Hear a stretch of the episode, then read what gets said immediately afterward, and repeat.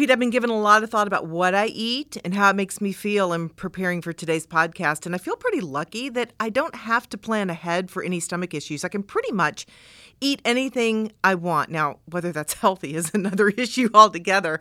We're talking about healthy digestive tract. You know, it often comes down to eating. What can I eat? What tastes good? But is it nutritious? What won't give me a stomach ache later on down the road? This is a major issue for a lot of people.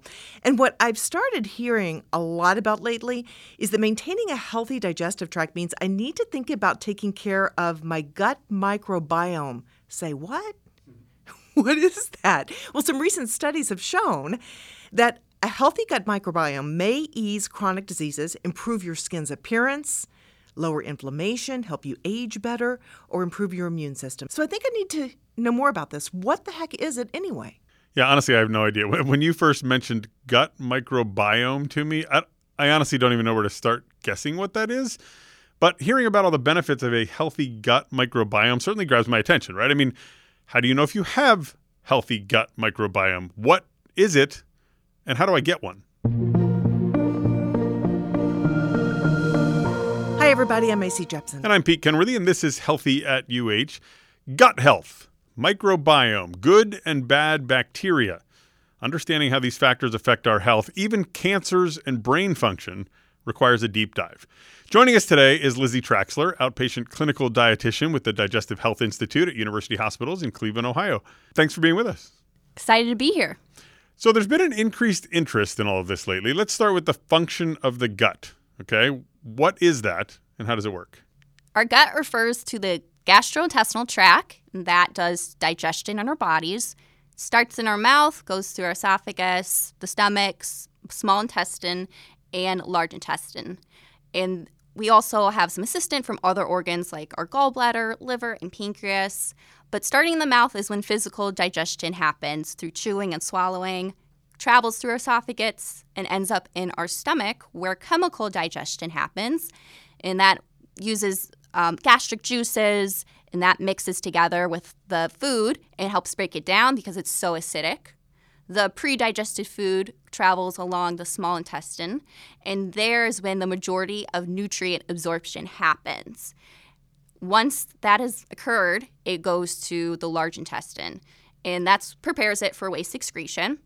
And also, there is a lot of bacteria. So bacteria can really only live in the colon, the rectum, the large intestine because it's less acidic than the other parts of our bodies. So bacteria, they can thrive in this type of place. They can't live in acidity. So here, bacteria actually have some features. They can actually make vitamins like vitamin K, which is good for blood clotting. They can also ferment foods. So some foods are undigested, usually fiber foods. We can't digest those. So the fiber actually act upon them, and they do something called fermentation. And during fermentation, they produce metabolic byproducts that have a lot of effects on our overall health. So you mentioned bacteria during that. And is that the same as this microbiome that we're talking a lot about today? What role does that play in our gut health? And I guess what happens when we have bad gut health? So it's a little bit different. The bacteria just in our gut alone, it does not comprise of our gut microbiome. What we're talking about when we say gut microbiome, that refers to all the different organisms, and each organism, they're made up out of cells. So there's bacteria, viruses, any single-celled organism like that there, they all have genes from the cells they're made out of. So collectively, all these organisms and their genes make up our gut microbiome. So it's going to be totally different person to person. It's really individualized. There are many variables that go into how our gut health develops and changes. It's really dependent on our own environment. So there's many factors that can change this over our lifetime. It starts at birth, and that's when colonization of bacteria occurs.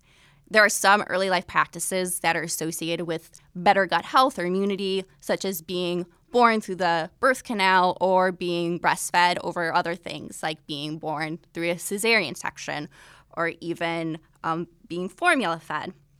However, we don't have clear evidence how much these practices change our gut health over time. Other environmental factors regularly discussed is medication usage, specifically antibiotics and antacids, those are used directly to change our gut function, but likely even just short-term use of these things can have a longer-term impact on our gut health. Life stressors can disrupt the gut microbiome too, not only the stress we encounter day to day, but things like our sleep quality, physical activity levels, physical illnesses, and even aging.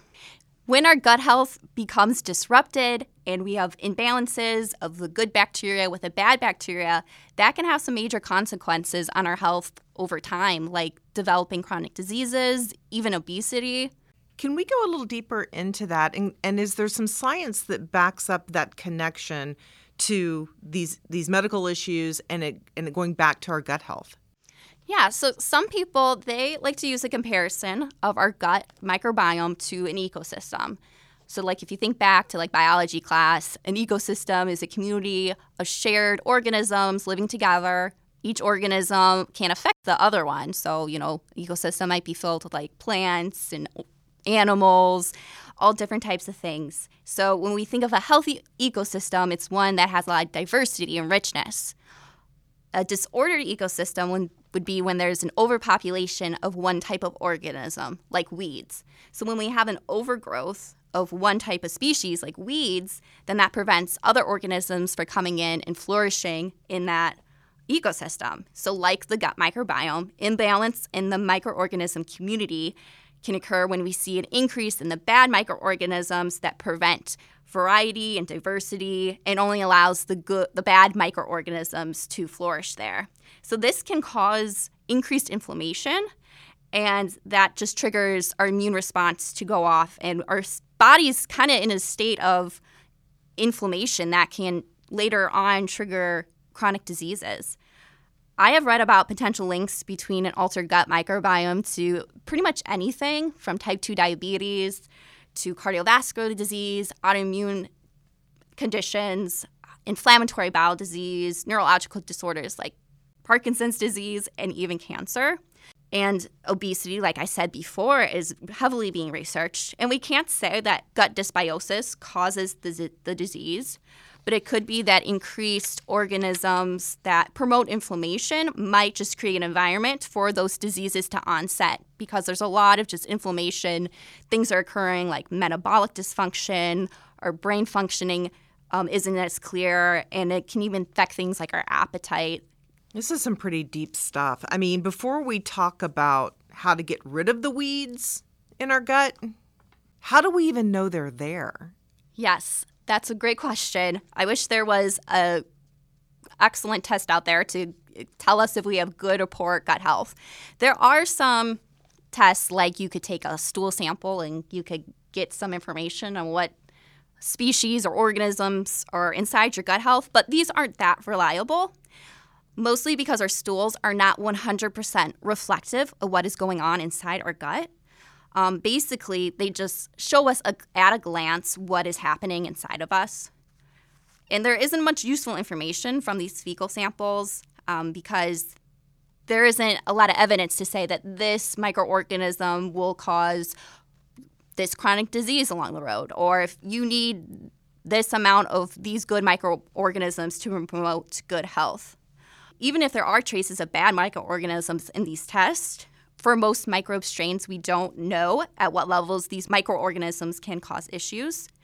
If you are somebody who's experiencing abnormal GI symptoms, it would be recommended to get more reliable diagnostic tests like colonoscopies, endoscopies, or specific tests to rule out things like inflammatory bowel disease or celiac disease.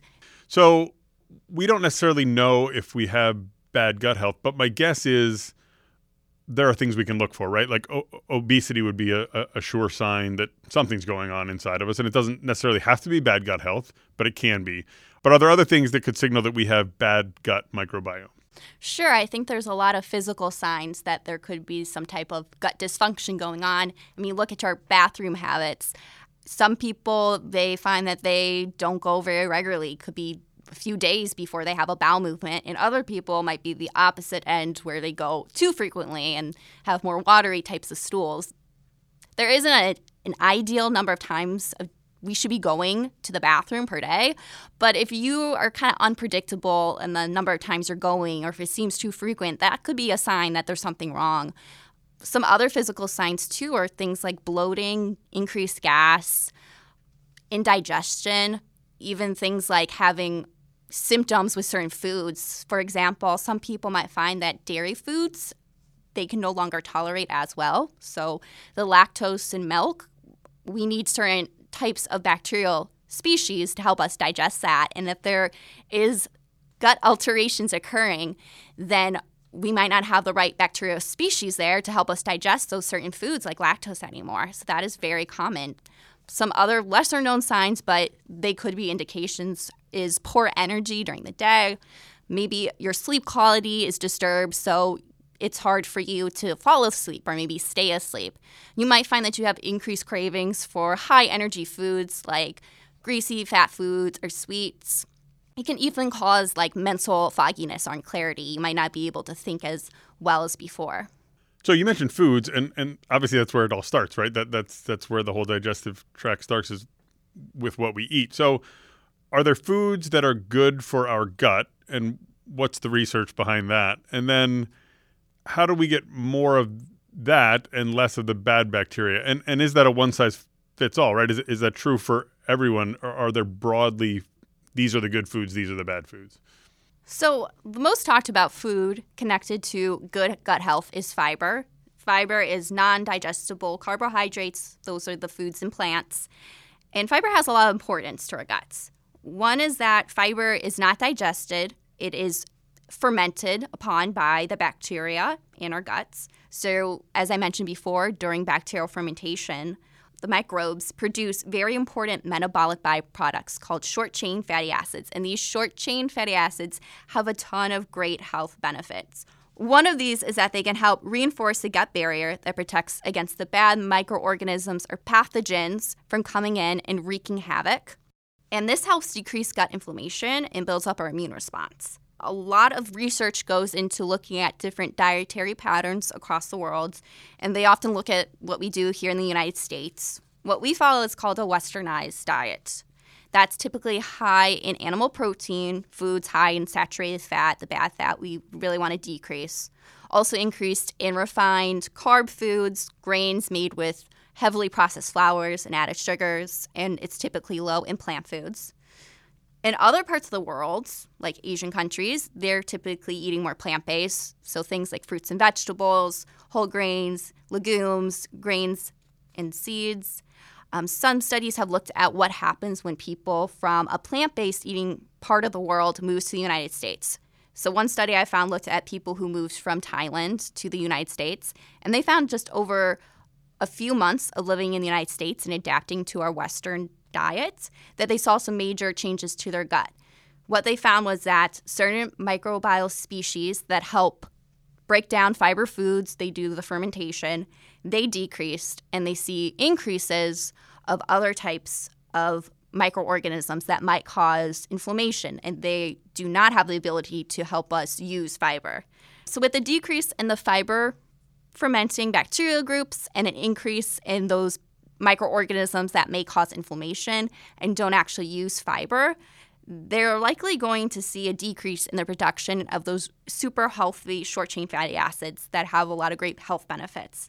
So that could have some longer-term implications on the gut and our health. The biggest takeaway I see from studies that look at diet and our gut health is diversity of foods. Like you said before, and asking about if there's specific foods, you know, that should be prescribed to different people to help with their gut health. We really don't have clear research showing us that now.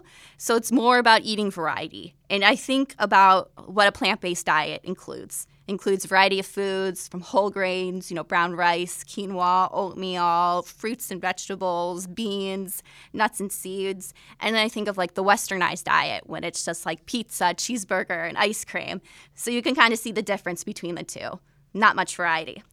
So we do have recommended target intake for fiber set by the dietary guidelines, and it's about 25 grams a day for adult women, 31 grams per day for men.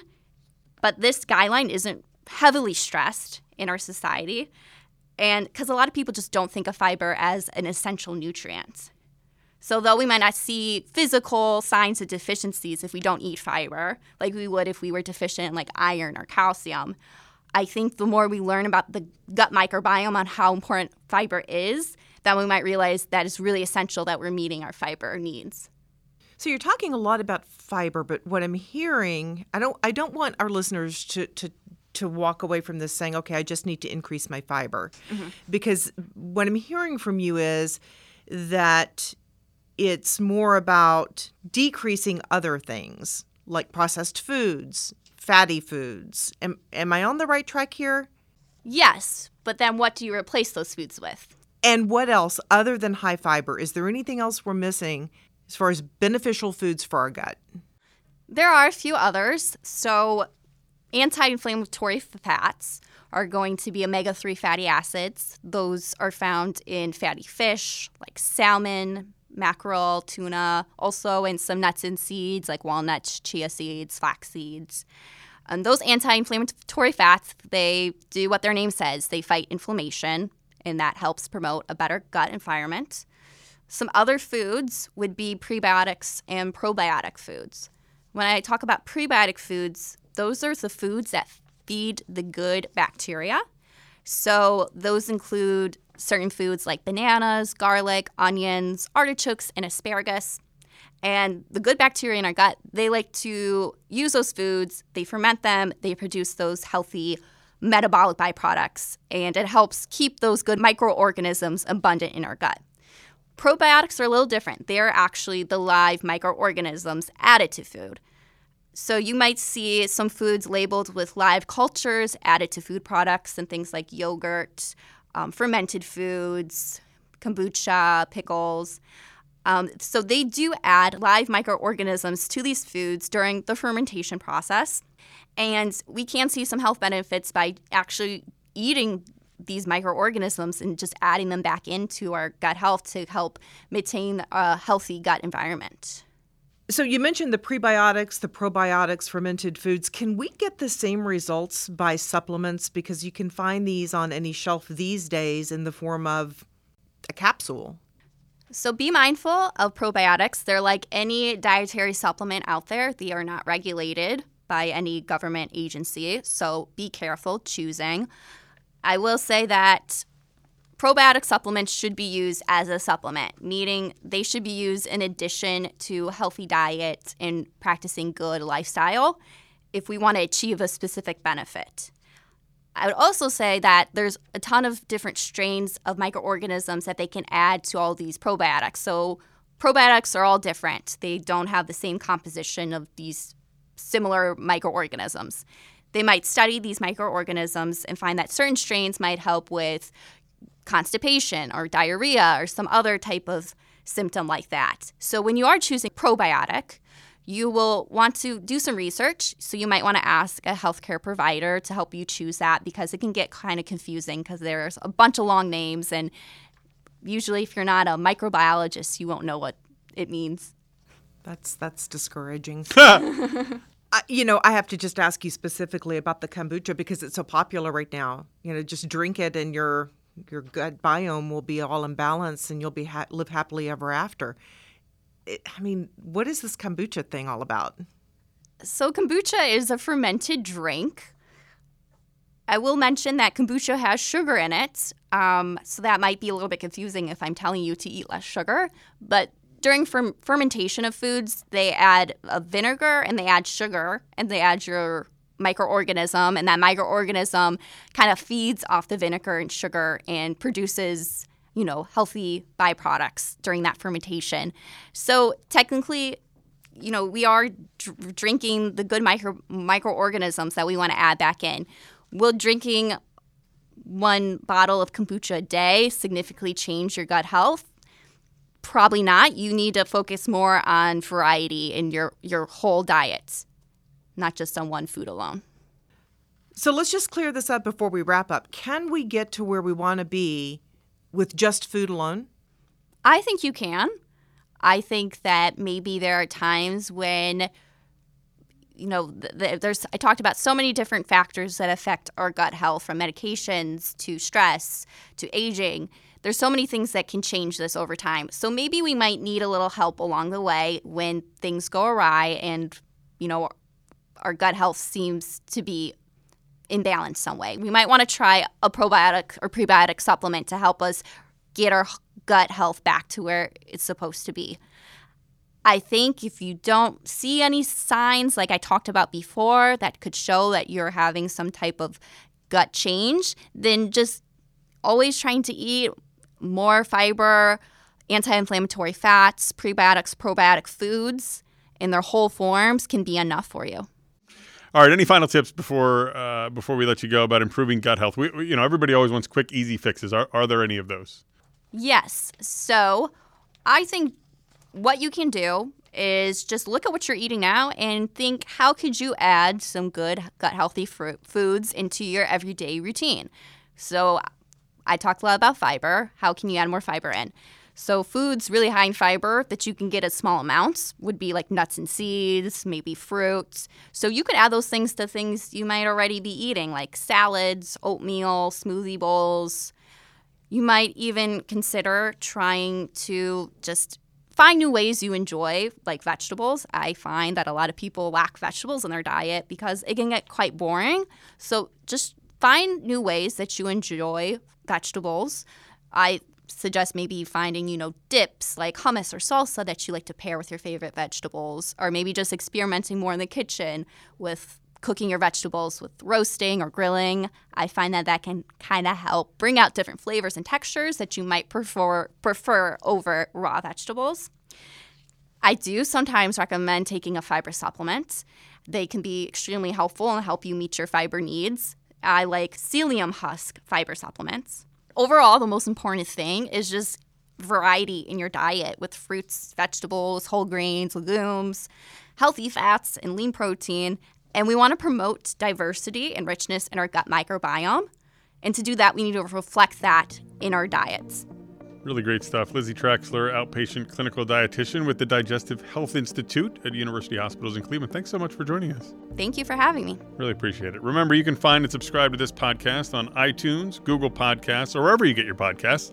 Search University Hospitals or Healthy at UH, depending on where you subscribe. And for more health news, advice from our medical experts, and Healthy at UH podcast, go to uhhospitals.org/blog.